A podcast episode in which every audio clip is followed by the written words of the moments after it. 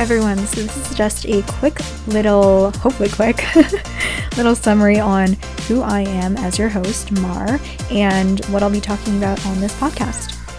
So, a lot of people, when I tell them about what this podcast is, their immediate response is, why trauma? Like, why talk about trauma? And I realized it's become such a trigger word, and people sometimes misinterpret what exactly I mean when I say trauma. Trauma essentially just means any sort of unresolved emotion that stays in your body. And some people are like, I don't have trauma. Well, I mean, we all do. If you have a body, you have trauma. Quite literally, from the moment that we're born, we are born into super bright lights, and then we're left in a room with nobody there, just other crying babies, and then someone intermittently picks us up, feeds us, puts us back down, and we cry again, and we don't really know what's going on, and that never really stops. As an adult, I'm realizing that still happens in the real world. You cry out and don't receive the things that you expected you would receive, and then you have to deal with it. So, I wanted to talk about how people heal and how to live your best life because the thing about trauma is that you can't see it, but it touches everything in your life. It affects your relationships, it affects your self worth, it affects everything. It exists within you, so it touches everything that you do.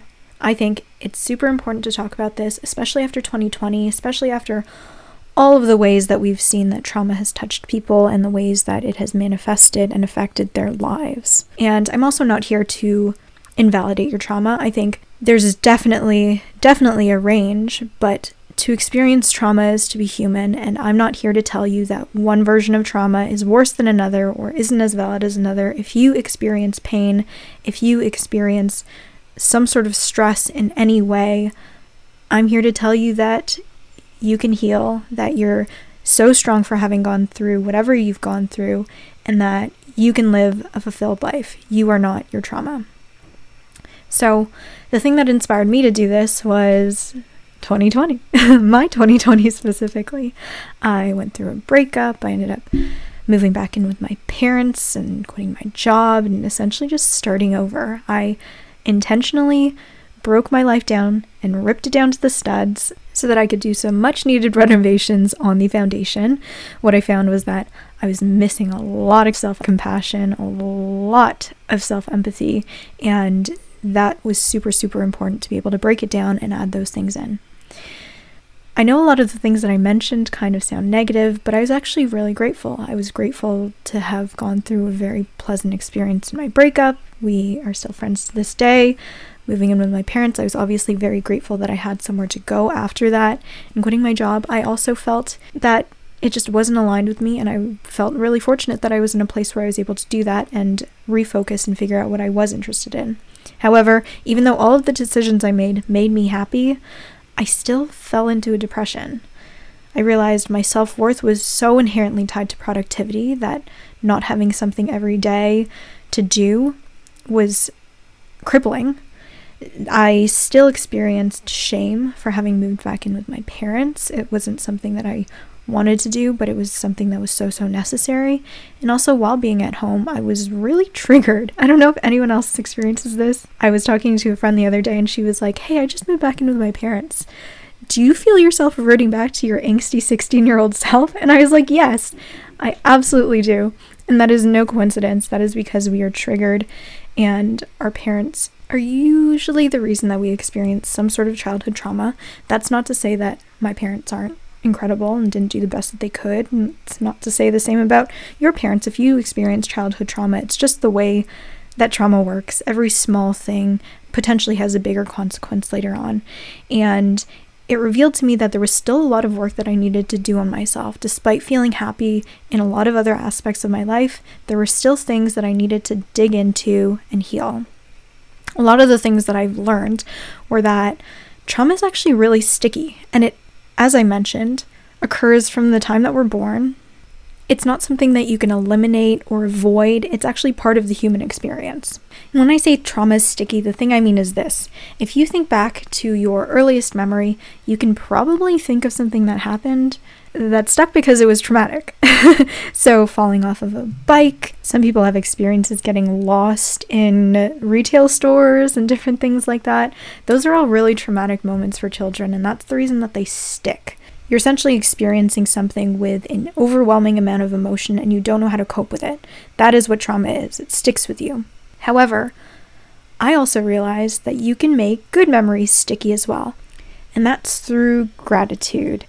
That's something that you actually have to learn versus trauma, which is something that you don't need to learn to experience. Pain is just pain is pain. Nobody needs to teach you how to experience pain, but learning how to have gratitude teaches you how to make the good memories sticky. It allows you to process all of the positive emotions that you're experiencing and holding on to them for a little bit longer.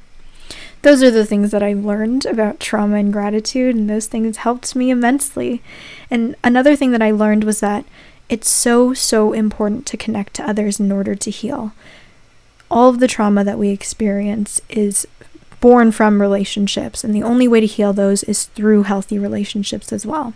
Something as powerful as the internet, we have this immense capacity to be able to connect with other people and build a better world and build each other up. But we often see that it's used to highlight differences or break people down or flaunt our egos and show others how superior we are through a curated feed. And I'm just sort of sick of that. and that's what inspired me to do this podcast. I really want to connect with other people, learn how they heal, because I truly believe that there's no one way to heal. And the most effective ways that I've healed were when I opened myself up to trying everything and anything that has worked for other people. That's what this podcast will be about. I'll cover everything from spirituality to scientific approaches to the most nuanced approaches, let me tell you, some of the guests that I already have lined up have some of the most interesting ways that I've ever heard to heal trauma, and I can't wait to share all of that with you. Some of the ways I've tried and some of the ways I haven't, but I'm open to hearing all of them and seeing if maybe, maybe I can use them to heal myself but my hope is that you find a way to heal that resonates best with you, that you learn about new and potentially unconventional methods that you can action in your own life, or that you simply hear a story that makes you feel a little bit less alone and a little bit more connected because I think we all need a lot more of that in 2021. So, if any of that interests you, I highly encourage that you subscribe to this podcast. I am sure it'll be lots and lots of fun. Thank you so much for joining me. Thank you so much for listening, for allowing me to bare my soul. Thank you in advance to all of my guests who are willing to share and help others heal in a really, really, really big way. And I hope that the impact of this is massive and helps the most amount of people.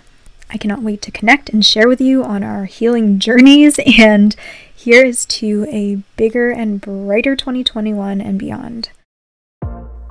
Thank you so much for joining me today and for showing up for yourself. I want to know what resonated with you. Let me know what shifted.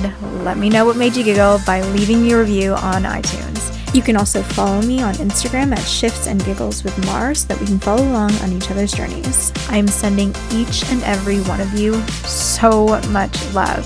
I hope you feel it, take that energy, and shift it into something beautiful for yourself. I will see you on the next episode.